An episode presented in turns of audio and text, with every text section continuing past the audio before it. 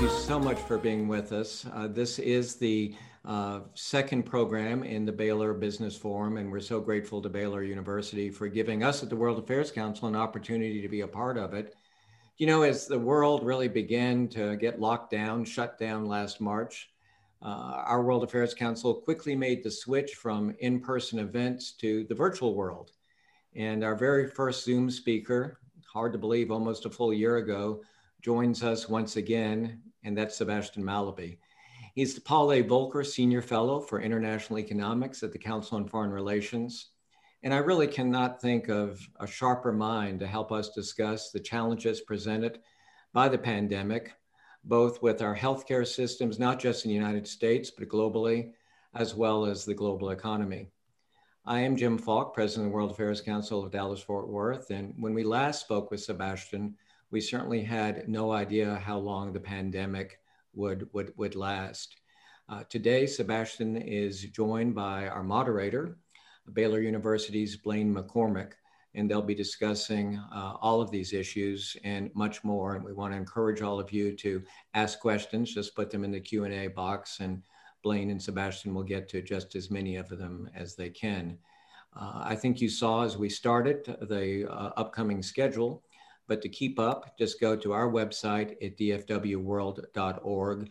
And with that, again, I want to thank Steve Gardner uh, with the Hankamer School of Business. He is the Herman Brown Professor of Economics and Director of the McBride Center for International Business at Baylor University. And I'm glad to see, Steve, that you knew to turn off your mute button. So I turn it over to you, and I look forward to muting mine and listening to the continuation of the program. Thanks again. Well, thank you, Jim. We at Baylor are just so pleased to be uh, working with World Affairs Council on this series. We've we've had just a wonderful relationship for decades between Baylor University and the World Affairs Council, and this is a great way to continue that. Uh, now, I'm looking forward to our conversation today between uh, Sebastian Mallaby and Blaine McCormick. Uh, as as you just mentioned, uh, Sebastian uh, who's joining us from, from London today, is the Paul Volcker Senior Fellow of International Economics at the Council on Foreign Relations. He writes frequently for the Washington Post, for the Atlantic, and other publications.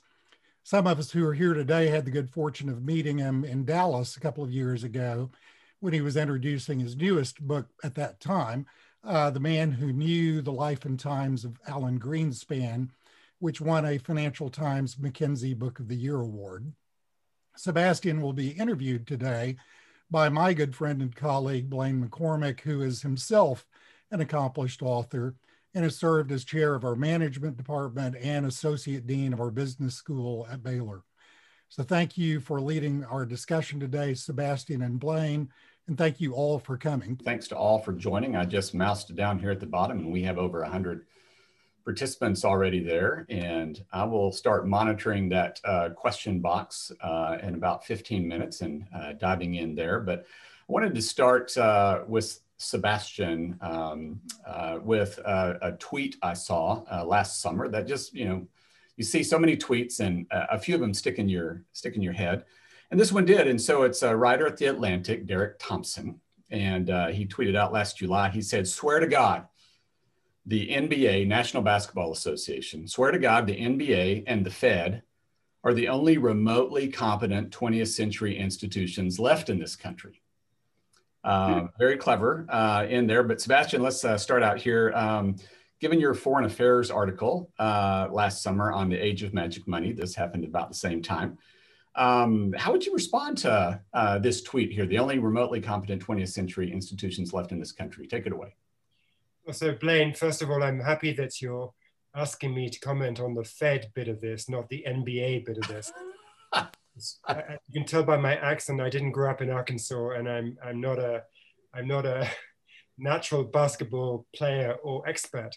But on the Fed, I do know a few things, and um, I'd say that that's correct. That that you know the Fed has lasted into the 21st century, and indeed grown and grown in stature, grown in efficacy, and become a bigger part of uh, stabilizing the US economy.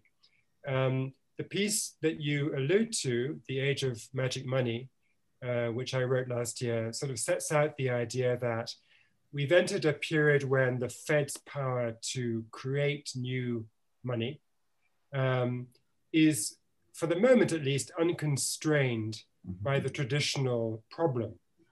The traditional problem was you create too much money, you get inflation. Well, for various reasons we can get into, that doesn't seem to be happening. Um, and so long as you don't get inflation, the Fed can just carry on making more and more and more money. And that has proved to be useful in the wake of the uh, 08 great financial crisis, but useful even more so during COVID, where the Fed has really, uh, you know, done everything it can to support the economy with, uh, with monetary policy.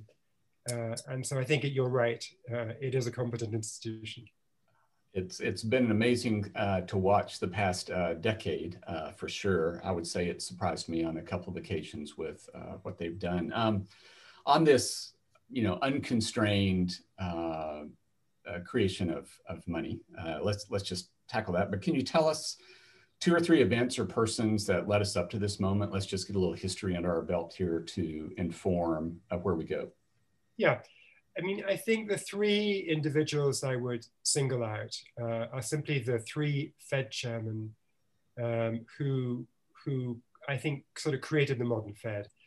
Paul Volcker, uh, who was chosen in 1979 and served until 1987, was the leader who forced inflation down from double digits uh, into sort of the modern era of kind of 3%ish inflation by the time he left. Um, so that was a huge achievement. He had to face down all kinds of resistance because it created two recessions to do that. And that was a very tough time for the nation. Uh, but Volcker persisted. He was not bullied uh, by the politicians, or he, he stuck up to that bullying. And so he, he got inflation under control. Uh, his successor was Alan Greenspan. Um, He's the one I wrote the biography of. And he was in charge from 1987 to 2006.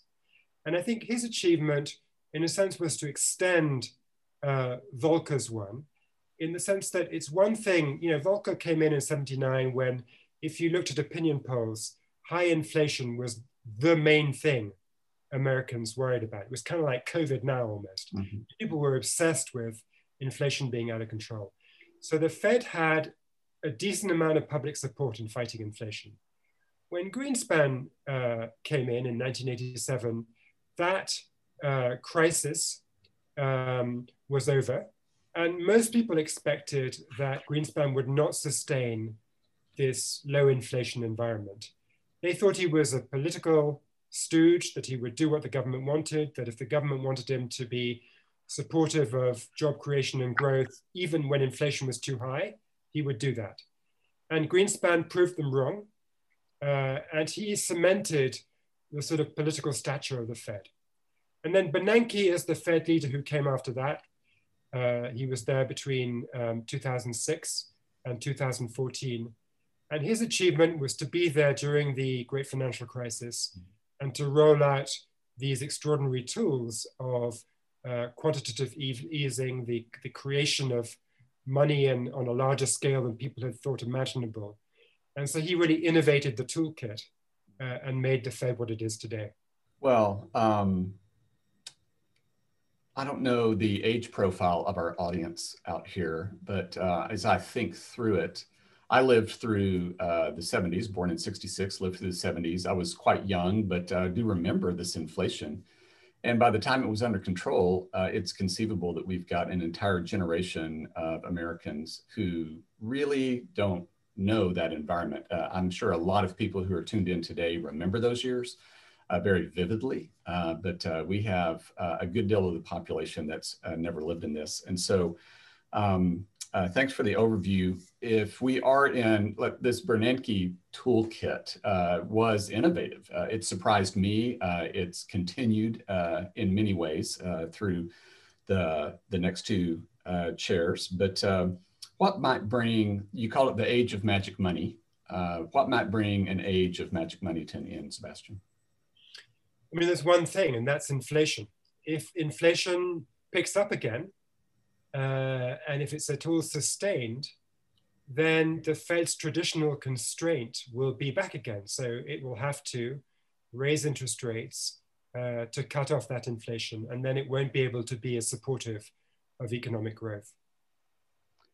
And we're starting to get some questions on this topic, so I'm going to pivot to the first one uh, in the box, honor that there.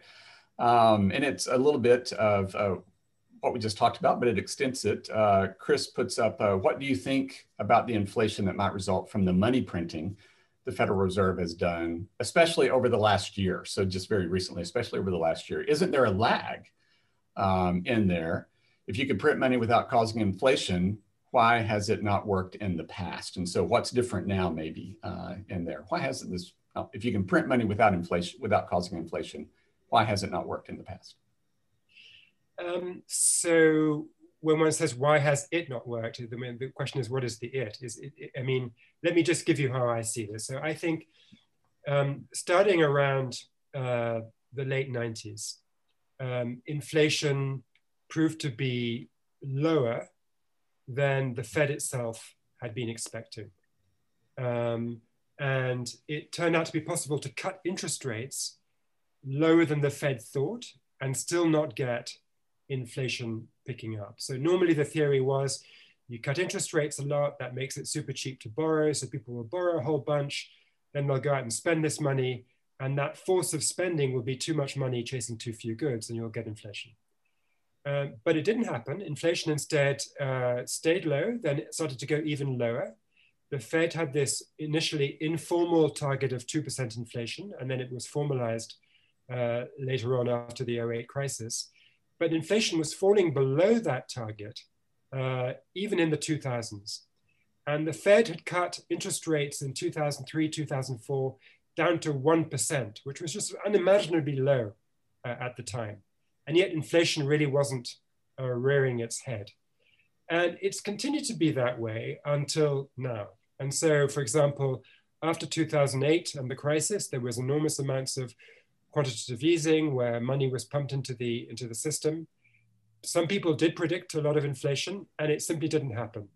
Inflation has been below the target, not above it. So, you know, why is this? Well, it's a bunch of things. It's that people are not used to inflation and so they kind of don't expect it. And expectations can be self fulfilling. So, if no one expects it, you won't get inflation. It's to do with relatively weak uh, labor bargaining power, partly because maybe legislative changes have made it tougher to organize uh, labor unions, partly, I think more importantly, because of international trade, means that there's competition from foreign goods, uh, which can come in cheaply. So if you as a company, you know, pay your people more uh, and put your prices up, um, you will lose business. So you don't do that. So that's another factor. And the third big factor is technology. Um, technology is creating all kinds of goods which we get for free on our cell phones. If you think about, um, you know, I don't know, a, a, camera, you used to go out and spend your money on a camera. Now a camera is just a free add-on on your cell phone. Um, so there's lots of stuff where there's price destruction because of uh, technology. And because of all these things, however much the Fed cuts interest rates or even pumps, actively pumps money into the system through quantitative easing, it has not been creating inflation. Now, that could change. Um, and uh, I think there's a decent argument uh, along the lines that um, right now we're in a position where uh, you know household balance sheets have gotten stronger during COVID because uh, a lot of people received stimulus checks, obviously, and it's tough to go out and spend the checks because we're meant to be staying at home for the most part. Uh, and therefore, um, you can look at household savings, and this is fairly carefully tracked by the Fed and by others. And uh, normal American families have more money uh, ready to spend than they usually do. On top of that, you've got anyone who has an investment in the stock market. Um, and of course, the stock market has been on a wild upward tear. And so those people have are, feeling rich as well. So I think there's a lot of pent up spending power. And when people are allowed to go out to restaurants freely again, to cafes, to socialize, and do all of that stuff, travel, etc. Dallas Baptist University is a global, Christ centered institution whose students are making an impact in business, law, medicine, education, public service, and the list goes on. DBU is honored to sponsor the Global IQ podcast and to offer a significant scholarship for World Affairs Council members towards a Master's in International Studies. For further information about this scholarship or about DBU in general, email Lee Bratcher at leeb at dbu.edu. There could be a big whoosh of uh, spending unleashed on the economy. You might then get inflation, and, and that is that would be a game changer. That would be interesting. Now, you mentioned prices as part of this, and we got a question from Rod on prices I'm going to put in here. And there's a couple of ways to think about this one, but he says, with inflation now being curtailed over the last decades, let's assume inflation is indeed curtailed over the last decade. Why is it that product prices still continued to rise? And so Rod is perceiving that product prices are continuing to rise. Uh, another way to frame that is uh, maybe we're having inflation, but we just no longer can recognize it because it's been so long. Uh, but let's field the question first. Why is it that product prices still continue to rise? Let's tackle that one. Sure. So that's a great question. And um, part of the answer is that you always get some products with prices that are going up. Um, and inflation is a measure of the, the basket of goods that a consumer might buy. Mm-hmm. Uh, and so the whole basket might not be going up, but some things in the basket will be getting much more expensive. And because we don't like paying more for stuff, we tend to notice those things more because we're kind of annoyed by it. So, tuition, college tuition, uh, that's not going down. It's not. Uh, uh, and so that's an example of something that's been going up. And, you know, there are other things which are uh, normally services, sort of high value services, which are not traded as much. Those things are getting uh, expensive. On the other hand, you know, stuff which is easily traded, whether it's t-shirts uh, or you know um, shoes or, or, or, even automobiles, those things have uh, generally not had inflation. Um, and certainly if you quality adjust them, in other words, you think about not just you know what you might spend on a car today with what you spent 20 years ago, but you look at the fact that now the car is basically a, a computer on wheels, mm-hmm. all kinds of fancy gadgets in it that didn't used to exist. You're getting a lot more for what you're paying for that car than you used to. So um, I think that's the main answer. That the basket of goods can be stable, even if some goods within the basket are getting a lot more expensive. And the uses, I know families that eat more in their automobile than they eat in their home, and that's not meant to be a joke. It's uh, actually a true statement there. And so the multi-use is uh, kind of strange there. So thanks to Rod and Chris for getting these questions uh, out to us. Um, keep those coming. Um, let's say inflation does rear its head. Maybe it has and we just haven't recognized it yet. I don't think so, uh, but maybe it has. Uh, maybe it will come here. But if inflation rears its head, let's, uh, you know, Paul Volcker is a name that we've already brought up. It's familiar to you at the Council of Foreign Relations there. If we need another Paul Volcker to show up, uh, you know, will we be able to find him or her? Uh, number one, uh, somebody who, you know, can uh, speak to this uh, with that old toolkit, we'll say. And do you have any advice for this him or her? I actually, Blaine, have a have a high degree of faith that Volckerism um, has sort of been institutionalized at this point at the Fed, so that it's a lot easier to find individuals, you know, who can be the next Paul Volcker. I mean, Paul Volcker himself was an incredible person. I had the good fortune to know him a bit before he died, and my uh, chair at the Council on Foreign Relations is named after him. Um, uh, so I'm a little bit biased, but I mean, he was this towering figure, both intellectually and physically, enormous tall guy. I think he was six foot seven or something. And he just, he just let criticism bounce off him. He just, you know, would sit there in congressional hearings with members of Congress yelling at him.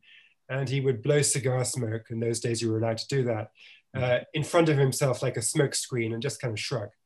Uh, and, and so he was a special person. But I think his tradition of fighting inflation um, was then institutionalized by Greenspan, who, despite expectations, as I was saying earlier, persisted in that Volckerite tradition. And any new Fed leader will understand that their place in the history books will be tied to their ability to maintain control of inflation. So I'm not too worried that you know we're going to get a problem there. I think where the problem comes is if you were to see the Fed leadership around the chairman, the chairperson, um, be filled with too many people who thought differently.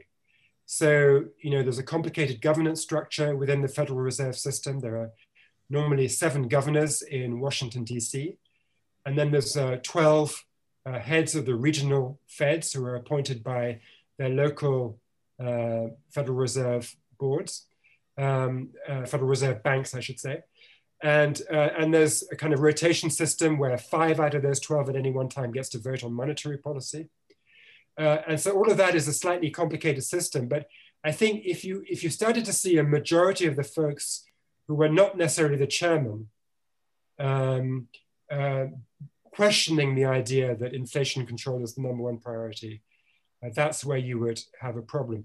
If you go back to the 70s, to the period when inflation was allowed to get out of control. It was partly just because the intellectual consensus then in academia and think tanks and more broadly than just the Fed was that it's not, you know, inflation is just one thing to think about, it's not the main thing. If we were to go back to that time, um, then inflation might break, out, break out. But I, I don't see that for right now. I, for one, don't want to go back to the 70s. I'll take some of the disco music. Some of it's, you know, uh, has aged uh, better than others, but some of it has. But uh, I'd prefer not to go back there. Uh, so let's uh, keep our hopes up there. Let's pivot a bit uh, here, Sebastian. we'll stay on the Federal Reserve theme a bit, but let's explore how the Federal Reserve can help America's poor. We've mentioned, you know, the stock market. If you're in there, that's gone very well, but not everybody uh, is uh, invested in the stock market. So how uh, how can we close the inequality gap in an era of magic money, or is magic money just too weak of a tool to help the disadvantaged? Any thoughts there? Well, the first and important, most important answer is as follows: It's the job of um, of the, of the fiscal policy, the budget policy, to address inequality. It's not the job of the central bank. Um, so when you're thinking about the US federal budget, there are all kinds of programs, whether it's um, you know uh, subsidies for housing for uh, low income families, whether it's the Medicaid program to give free healthcare to low income families, whether it's simply you know, support for various kinds of uh, K through 12 education. Um, obviously, that's done at a state level to a very high degree, but um, the federal government is involved in that. And I think that's where one would look. You know, the tax system can be made more progressive or less progressive in terms of how much redistribution you get through the tax system. None of that has anything to do with interest rates or the Federal Reserve.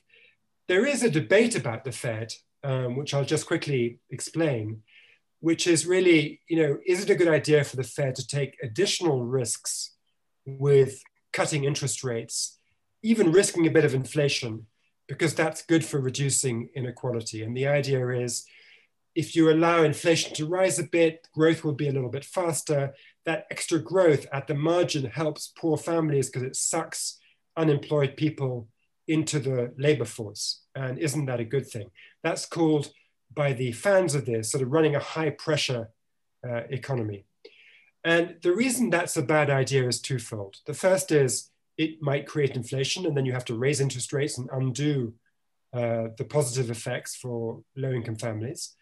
But also, actually, um, it's what you alluded to before, Blaine. It's that when the Fed runs loose monetary policy, it has two effects. It might create a bit more employment in the short term, yeah. uh, and that might help unemployed people, but it also has a massive wealth effect in terms of richer people who have money in the stock market. So inequality will actually go up uh, on net terms if you cut interest rates. And I was just uh, chatting to an academic this week over email who has done research on this. Uh, so there is evidence on this, and it's not a good idea uh, to run interest rates with a view to cutting inequality. Well, is it just me? And you can say, I think it's just you. Uh, I, you know, you call me out that way, but it seems to me that the Fed is the one always on camera, expected to do all this heavy lifting. And I agree that fiscal policy uh, matters, but it just seems uh, to be the other way. Is that just me, or are people expecting too much of the Fed uh, and to uh, to dodge the fiscal uh, policy or avoid making fiscal policy possibly? I don't know. I don't know how to quite phrase that, but well, Blaine, I think you're referring to a very real um, phenomenon in, in sort of the, the politics of, of economic policy. And that is that power at the Fed is highly concentrated. Mm-hmm. The Fed chair has a huge amount of power. And so there are many moments um, in kind of economic management when, gee, you know, the, the Fed chair stands up there and announces that, you know, interest rates you know, gives a press conference after the meeting and says interest rates, we've decided to do this. And they pretty much just made that decision uh, without having to get legislation through Congress, without having to have hearings on the Hill. All that stuff is short circuited. It's a monarchical almost mm-hmm. uh, form of power. Um, and so that's highly impressive when the Fed wields that power. And the same thing, of course, is true in spades during a crisis. So uh, there was this absolutely famous moment in uh, 2008 when Ben Bernanke, the Fed chairman, went to see Congress, uh, and the big insurance company AIG was in need of a bailout and it was going under. It was going to create complete havoc in the financial system. And uh, Ben Bernanke said to various members of Congress he was meeting with, you know, we're going to provide a bailout for AIG. It's going to cost 85 billion.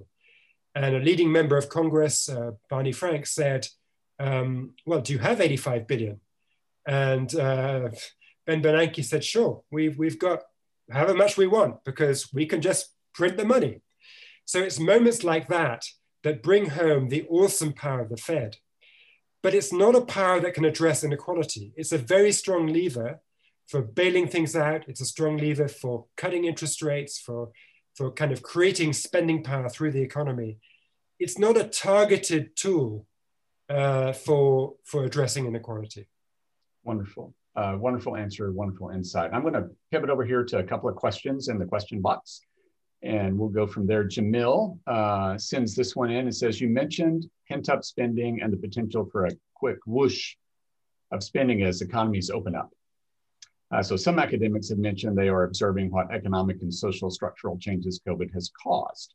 Do you think this whoosh of spending will be weighted more heavily towards education and skills development, public transportation slash infrastructure, et cetera, rather than luxury goods and other consumables, or everybody just gets back in line at Disneyland, which I love Disneyland, but uh, you know, infrastructure versus discretionary travel. Um, where do you think that whoosh is going to be weighted? Or where would you hope that whoosh is going to be weighted? So I think you know the key distinction here is between private spending by families and uh, public spending by the government. Um, and I mean, there's a third category, which is corporate investment, which we'll, we'll get to in a 2nd mm-hmm. So I think, you know, government spending um, is, you know, first of all, as we've seen in President Biden's announced intentions, about making sure there's enough stimulus in place uh, to support the economy as we emerge from the pandemic. I actually think he's going too far with that, but you know that's a debate. Um, and I think beyond that, the second priority will be infrastructure with an emphasis on, on environmental goals, green infrastructure. Um, so getting in place uh, stuff like, um, I don't know, charging stations for electron, electric cars to be able to be used more broadly through the system. You know, you, you, you obviously need places to charge your electric vehicle if you're going to have an electric vehicle. And I think government will get involved in that kind of infrastructure. Um, now, on the private side, when families uh, have got money to spend and they're allowed to go out and spend it, that will be more kind of back to where you were. It'll be the consumption that regular people have been holding back on and they kind of want to go back to it because it's fun. Yeah. I mean, I certainly would like to go have a vacation or, you know, go to a restaurant. I'm not allowed to do that right now in London. Um, so I can't wait. uh, and I don't think we should be in the business of, you know, morally judging people who want to go back and have some fun after the fun they've missed out on uh, in the past uh, year. So I think it's a mixture. I think corporate investment is the other category, and the composition of that investment uh, may be influenced by government signals. So if the government, for example, um, puts in place policies that make it clear that uh, you know there's going to be a shift towards uh, environmental um, you know decarbonization, mm-hmm. you're going to get investment which is built around that. So there'll be more conversion to solar panels and wind power um, and so forth. Uh, and that does depend a bit on government signals. And I, I think this is one thing else to throw in the mix here. A, a really interesting question is whether people post COVID want to go back to living uh, sort of as they were in cities, mostly commuting to work every day, or are they actually happy to be telecommuting, doing what we're doing right now, doing stuff on Zoom? If you're happy to be remote working, maybe you don't need to live in a city, maybe you can go live somewhere cheaper where you get a bigger house for your family. I, I think that's a big shift that everybody will be watching and spending will be affected by that choice. Interesting. Thank you. Another question here from Marco. Uh, as mentioned, uh, the Fed's injecting money into the economy isn't a major issue of late, uh, but does this translate into the national debt? So here it is. I knew it would come up. Does this translate into the national debt and that running large deficits may not be an issue uh, that it was in the past, or does it even still matter? This is uh, Marco is wondering about that. Sure. So again, um, you know, it's, it's there's a sort of two-part answer, right? Uh, the first answer is that the immediate question about debt is not so much how many dollars does the U.S. government borrow, it's what is the cost of paying interest on the debt that it has. So it's the service cost uh, that you that the government has to pay because that's the drain on the US budget, that's the drain on taxpayers who have to pay for that budget. And because interest rates are very, very low at the moment, you can have a record stock of debt in dollar terms, and yet it's not a record at all in terms of the cost of paying for it uh, every month. And that's pretty much where we are. I mean, um, the record for uh, the stock of debt to GDP, I think, was set right at the end of the Second World War. And we are right up around that same level. I haven't checked in the last month actually, but I think right around now we were due to cross over uh, that number and, and match the post Second World War record.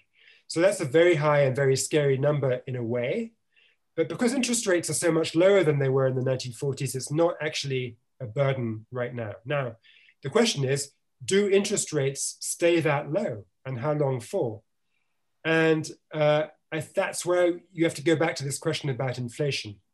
If inflation remains invisible, uh, interest rates will stay low, uh, and it's probably not a problem for the moment to have that much national debt.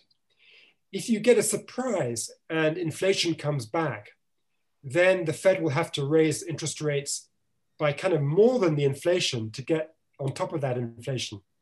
And that's where the debt will become expensive. And that's where you'll see uh, budget pain. It'll mean that tax cuts will be probably inevitable.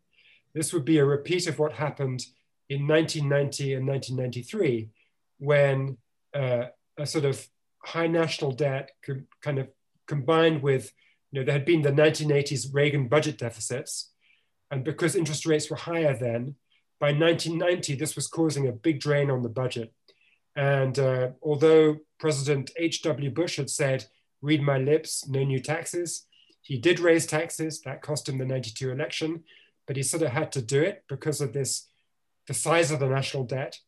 And then Clinton came into office in 93, uh, and he also raised taxes immediately. Um, so I think, you know, if, if you see inflation going up, you're going to see interest rates going up, you're going to see taxes going up and then we're all going to feel like it does matter. Uh, tackle another question here from Kathleen, since it uh, wants to compare Europe and the US, and then we'll dive back into the US economy, but since uh, I'm in the US and you're in Europe right now, this is a natural one here. European monetary policy has pushed interest rates into negative territory, whereas the Fed has purposely avoided doing this. So clearly, Europe's economy continues to suffer more than the US economy. How important do you think this difference in policy has driven the differential performance of the two economic areas? Um, so I think that, it, I mean, the, the, premise is quite right that uh, the European Central Bank has cut interest rates into negative territory. Mm -hmm. And the US, um, since it's not in such bad shape as Europe, has not done that. Uh, it's also a good thing the Fed hasn't done that because there's a lot of doubt as to whether negative interest rates um, are really a good idea. Uh, what happens is that uh, banks um, have a great deal of difficulty making any money uh, with negative interest rates. So it tends to uh, weaken the banking system and then you get less lending by banks. And that can actually undo some of the stimulus that you're trying to create with a negative interest rate. So there's a bit of an argument about negative interest rates. On balance, um, the Europeans have decided that you can go a little bit negative, but only slightly. I forget where they are, but maybe zero minus 0.7 or something like that. Um, but I don't think they can go any further. So that's a very limited tool. You know, the Europeans um, have got economic growth problems for all manner of reasons. Partly it's demographic. Uh, the US um, has a younger population. Um, partly it's um, to do with technological in innovation. Mm-hmm. Uh, the US is better at uh, venture capital and startups and tech uh, than Europe is. Um, and, uh, and there's just more of a pro business environment in the US. Uh, and so I think for all these reasons, uh, the US has weathered the challenges of the last decade better than Europe. We've got about 20 minutes remaining, so I want to chunk it into about two 10 minute blocks and get to the business and venture capital in that second 10 minutes. But let's go back to the post COVID American economy. We've certainly talked inflation a lot, but uh, let's grab a couple of other economic indicators. What about productivity growth? Uh, this has been a little stagnant uh, in some people's opinions. It's been a little stagnant. Productivity growth, any, um, any signals there on the road ahead or worries? Yeah, I think, you know, productivity growth is the um, big indicator that's really difficult to measure. Um, and so I think, you know, we were talking earlier about inflation. Do we know how to measure that and so forth? And there's legitimate debate, but I think when it gets to productivity growth, there's a, there's, there's a bigger debate. Um, and, you know, partly it is that if you think about, um, you know, how do you measure productivity, right? It's, it's, it's the amount of um, uh, income that a company earns per hour of labor that it's using. And if the company, you know, uses a bunch more labor, but um, and, and produces a bunch more stuff, but doesn't get more income for those sales because its particular product is um, is is getting cheaper, then you don't see a productivity rise. So to make that concrete, you know, think about the iPhone, right? Um, you know, Apple can can build all kinds of new functionality into the iPhone. Um, it is putting prices up on on iPhones, as as those of you who buy them will have noticed. Um, but I think it's probably fair to say that uh, kind of for for unit of what it can actually do, maybe the iPhone's falling in cost. Um, because of competition from Samsung, because it's, you know, with, there's a kind of phenomenon known as tech beta, where um, the uh, technology is getting, as Moore's law would predict, the chips that go in are getting more powerful. And you know they can make it a bit more expensive, but they but their power is growing faster than their cost. Uh, and so it's difficult to measure rising productivity at Apple because they're producing something where the cost um, probably is rising less than the functionality. Um, and yet it's hard to believe they're not getting more productive because, you know, over time they get better at what they do. Um, their own workers have more technology tools at their disposal. So I kind of expect that if you were to measure productivity based on kind of the consumer satisfaction created by the American economy, you would see productivity rising. And the fact that we don't have measured productivity going up is something to do with this, this mismatch. Um, so, and I've heard uh, similar arguments with GDP that it's just deficient in so many of these ways that we're not capturing because of the age of the measure and how, I agree. We, are we won't uh, go down that road. Let's talk employment because we have a question about the minimum wage uh, situation, but uh, employment, uh, Sebastian, um, uh, duration of unemployment is getting a little bit longer. That's a little uh, worrisome. Um, we certainly have, you know, the COVID situation to depress that in there, but the post-COVID American economy, um, employment, any anything you see there? You know, I think that, you know, there was debate um, perhaps six months ago um, when we were, I guess about six months into the COVID, into the COVID shock, when people were suddenly thinking, wow, this is really going to last a long time. And, um, you know, it's not just one wave, there's going to be two waves of this and so forth. And people at that point were worried about the long-term unemployment effect and the scarring that you get when folks are disconnected from the workforce, they tend to lose skills, they lose the habit of work, they get discouraged, demoralized, their mental health, frankly, can suffer. And, and you get this sort of system of this, this, this phenomenon, of long-term unemployment, where it's very difficult to get people reconnected to the labor force. And that, that phenomenon known as, as labor market scarring um, was, was much debated. I actually think that employment has come back better than people feared relative to six months ago. And there's a decent chance that, you know, the recovery is going to be strong. If anything, there's a danger of overshooting uh, and getting some inflation. That the Biden stimulus, on top of the stimulus we had at the tail end of the Trump administration is going to fuel this recovery. And there's just a lot of household spending power and pent up growth, and that will create jobs. And, and we'll see that employment number come back and cure quite a lot of this long term unemployment. So, wonderful. You know, I don't want to poo poo it. I'm, I'm, as a sort of, you know, moral, social, and moral and social question, I'm, I worry a lot about inequality and, and, and folks who are on the losing end of of, of the economy. But I'm hoping that it won't be too bad. Rosemary puts up this question. Uh, Biden wants to make the minimum wage to $15 an hour. Uh, then two questions. How do you think this will affect inflation? And more pointedly, do you think that Biden should change the minimum wage to $15 an hour? So, you know, I, I, have to admit, I've gone through an evolution on this question of the minimum wage. If you had asked me this question 20 years ago, I would have said, um, raising the minimum wage, generally a bad idea because you raise the wage to a point where companies actually don't want to employ people and they'd rather invest in some kind of machine that replaces the worker or they'd rather import something from abroad that, in place, that replaces the worker. And therefore um, don't raise the minimum wage. You know, let the market set the wage.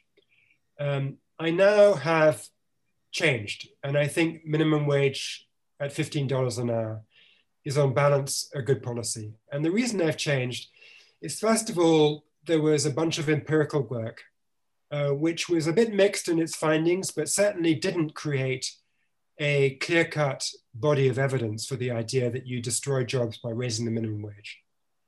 Um, and it turns out that, you know, if you pay people a bit more, they may be more motivated, they may work harder. And so the wage increase is sort of made up for by better productivity, by better, better workers. Uh, and therefore it's not inflationary and it's not bad for a company. It doesn't necessarily mean you have to raise prices as a company because you pay people more, but you get more work out of them. And so it kind of evens out. And that, so that's one reason. The second reason is, you know, inequality has become a real big issue. And I think politically and for the good of capitalism, as a believer in the market and as a believer in capitalism, you know, I'm pro-capitalist, uh, but I think you need the minimum wage to make capitalism work for everybody. And I think it's it's worth it um, to to put that in place, uh, and and I've changed my mind.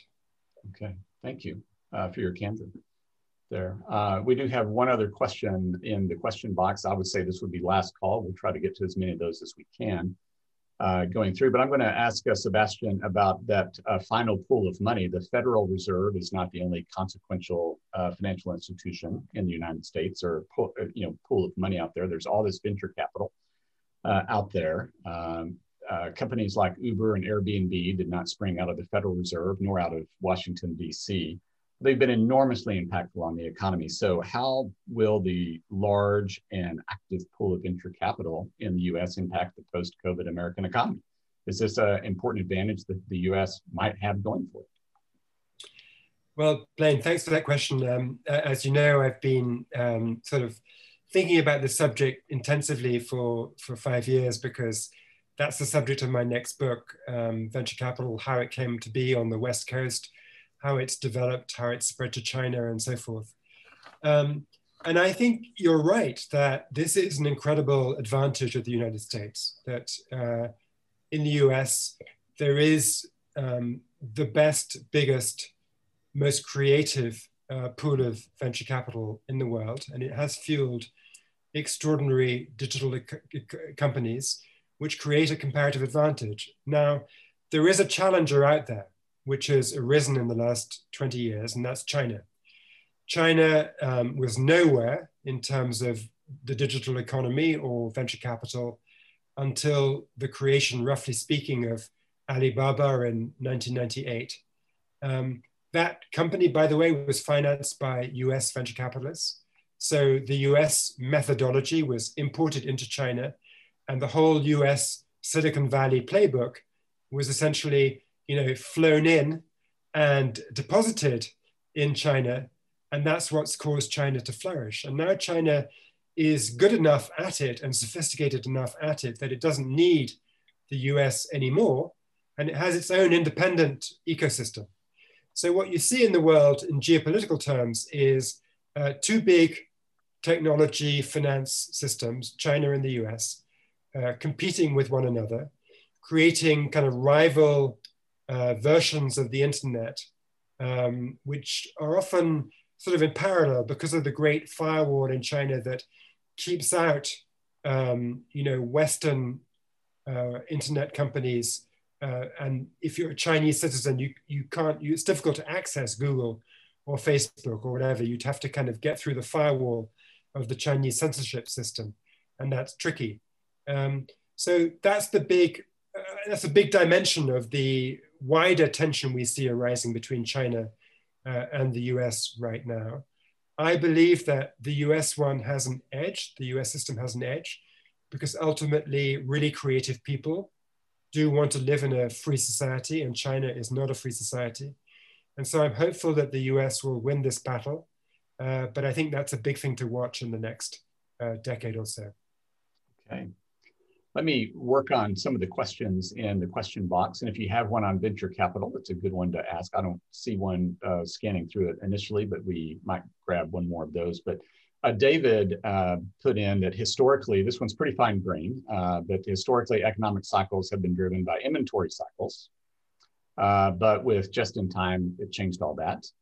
Uh, what impact will just in time logistics and digital technologies have on these economic cycles in the future? Are we do we not have to worry about this inventory cycle anymore given our digital technologies? Any thoughts on that, Sebastian? Yeah, I think that's a very smart point, and um, I completely agree that that is one reason why um, the, the traditional 1960s, 1970s style um, cycle has gone away. What we've had instead, and this gets to a big subject we haven't gotten to so far, it's nice to mention it at least, and was kind of at the center of my book about Greenspan, is that the uh, last couple of uh, economic cycles in the United States have been driven by uh, finance, by bubbles. So, you know, the, the, the, bubble of 2000 in technology stocks burst, uh, and that created the 2001 shallow recession. And then the bubble in subprime mortgages burst, and that created the very deep 2008 2009 recession. Um, and so I think looking forward, it wouldn't surprise me if the next cycle is also a financial bubble type of cycle. Uh, and although we haven't had inflation in um, normal goods, as it were, the price of eggs has been stable, as we've been discussing. The price of nest eggs has not been at all stable, right? Asset prices have been going through the roof in the stock market and real estate uh, and so forth. And so that is a worry in the background that hmm. if you had a big correction uh, in financial markets, that could uh, destroy spending power um, in many ways across the economy and destroy balance sheets. And that would create a contraction. We do have a question on the equity market from Scott.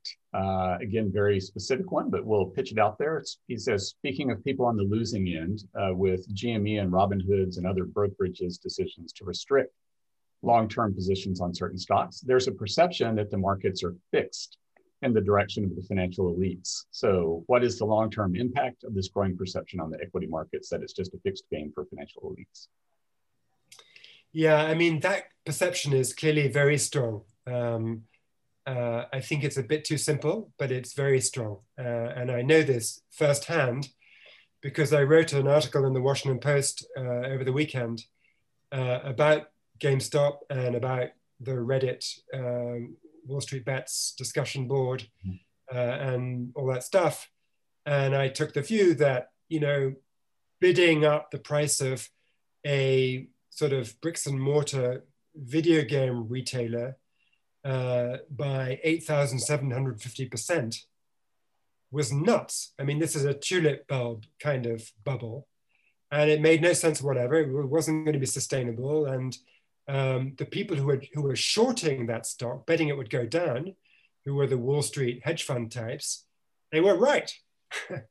and um, what I got in response was, I kid you not, um, well over 3,000 messages uh, telling me that I was siding with the rich elite on Wall Street against ordinary people. Now, that wasn't my point. My point was, you know, sometimes there are financial bubbles and prices don't make sense. Um, but the perception of all these readers was that I was defending the Wall Street elite that was already way too rich and shouldn't be defended. So I'm fully aware of that perception. And I think it's a problem in terms of managing financial markets well, because you know that kind of view will sort of distort how we see things. I think, you know, the truth is we want short sellers uh, to keep financial markets honest because bubbles are disruptive and people who bet on things going down are healthy as a check on bubbles. And it's like the investigative press are a check on people in power. You want people who have a financial incentive because they're selling short to go do research on companies and see if they're committing fraud or doing other bad stuff. Um, this is healthy. Uh, but if we see them as fat cats and the elite and way too rich already, there's a danger that we'll wind up regulating them out of existence. And that will only make finance less stable. And that won't be good for anybody. No. So I, I, do worry about this. Losing that check and balance uh, would be tragedy uh, in that way. Um, well, Sebastian, we're, we're getting close to the end here. I'm going to uh, ask my closing question and I'll jump back into the question box if we can fit any more in. But uh, uh, hopefully, we have some members of the Federal Reserve or some venture capitalists uh, listening in on this conversation um, and and learning from it. I know I have, but uh, however, uh, I suspect that many of the people in the audience are what you just call ordinary citizens. You just said, you know, just ordinary people, students, teachers, entrepreneurs, you know, index-based investors uh, in there. Um, to address the challenges of the post-COVID American economy, what counsel would you give just the the ordinary people? Who don't have these levers at their disposal. Uh, what counsel do you have for them in the post-American, uh, post-COVID American economy, Sebastian? You know, to, to, to, young people who are who are students or who are just out of college or so forth, and I, I have four children who are kind of around that age. Um, uh, you know, I think the most important thing, frankly, is, and I think in a way, COVID brings this home is actually to be happy, to, to, mm. to, to kind of zone out all this big picture stuff.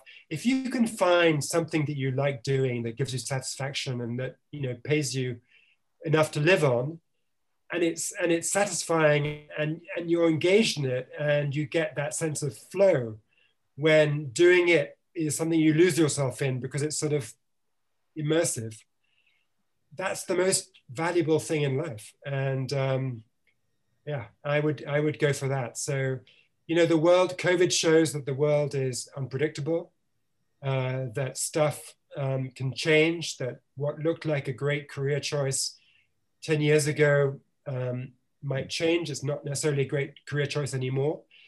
But if you're doing something that you fundamentally enjoy, you've always got that to be happy about. And I think that's a huge strength. Well, a very encouraging answer. Uh, thank you for that. Um, as we close, I'll hand it off to Jim here in a moment, but I personally just want to thank uh, the Dallas Fort Worth World Affairs uh, Council for hosting this event. It's been a joy to uh, be here and engage. And I want to thank those in the audience who sent in uh, really great questions that uh, kept it mixed up. I'm sorry, uh, especially to Raymond. I didn't get to your question there. It's the next one up in the box. Uh, but uh, I'd also really want to thank uh, Sebastian uh, for being an observer and a witness and a chronicler. And in line with that last answer, an encourager in there. So it's been a joy working with you today, Sebastian. Thank you so much, Blaine. And uh, I, I like the way we concluded the program. It was very optimistic. And I also always think, Sebastian, when I hear you, I wish you had been my professor of economics many, many years ago, because you have a remarkable knack of explaining complex matters in a way that's quite understandable. And I, I do want to encourage our viewers to pick up a copy of your books if they've not yet done so. And uh, I'm always happy when I see your, your articles in the Washington Post. How often do you have an article coming out in the Post? About every two weeks or so, or what is it? You know, Jim, it's episodic depending on how much I am immersed in my book, which I'm normally doing. So um, sometimes it's once a week, sometimes it's once a month, and sometimes I don't write one for six months the nice thing about the internet is that you know they can be flexible. When I write one, they publish it, and uh, I'm not tied to a fixed schedule as I used to be in the print world of many years ago. Now, I don't want to be your pushy publisher, but when will we see your book? uh, it'll be out early 2022. Great. Well, we look forward to that. And again, thanks for joining us from London. And I do want to remind everyone who's watching that this is a very busy week at the World Affairs Council. We've already had two programs. And tomorrow we'll have our first program for 2021 in the Haynes and Boone International Perspective Series and we'll be talking about climate and security with Sherri Goodman. She's at the uh, Woodrow Wilson Center in Washington, D.C., and that'll be at 6 p.m. Central Standard Time, and we hope you can join us. And we appreciate Haynes and Boone for making these series of this series of programs possible. And of course, we thank Baylor, and we'll see you at the next uh, Baylor uh, Global Economic Global Business Forum. Have a, a great rest of your day. Thanks again for watching.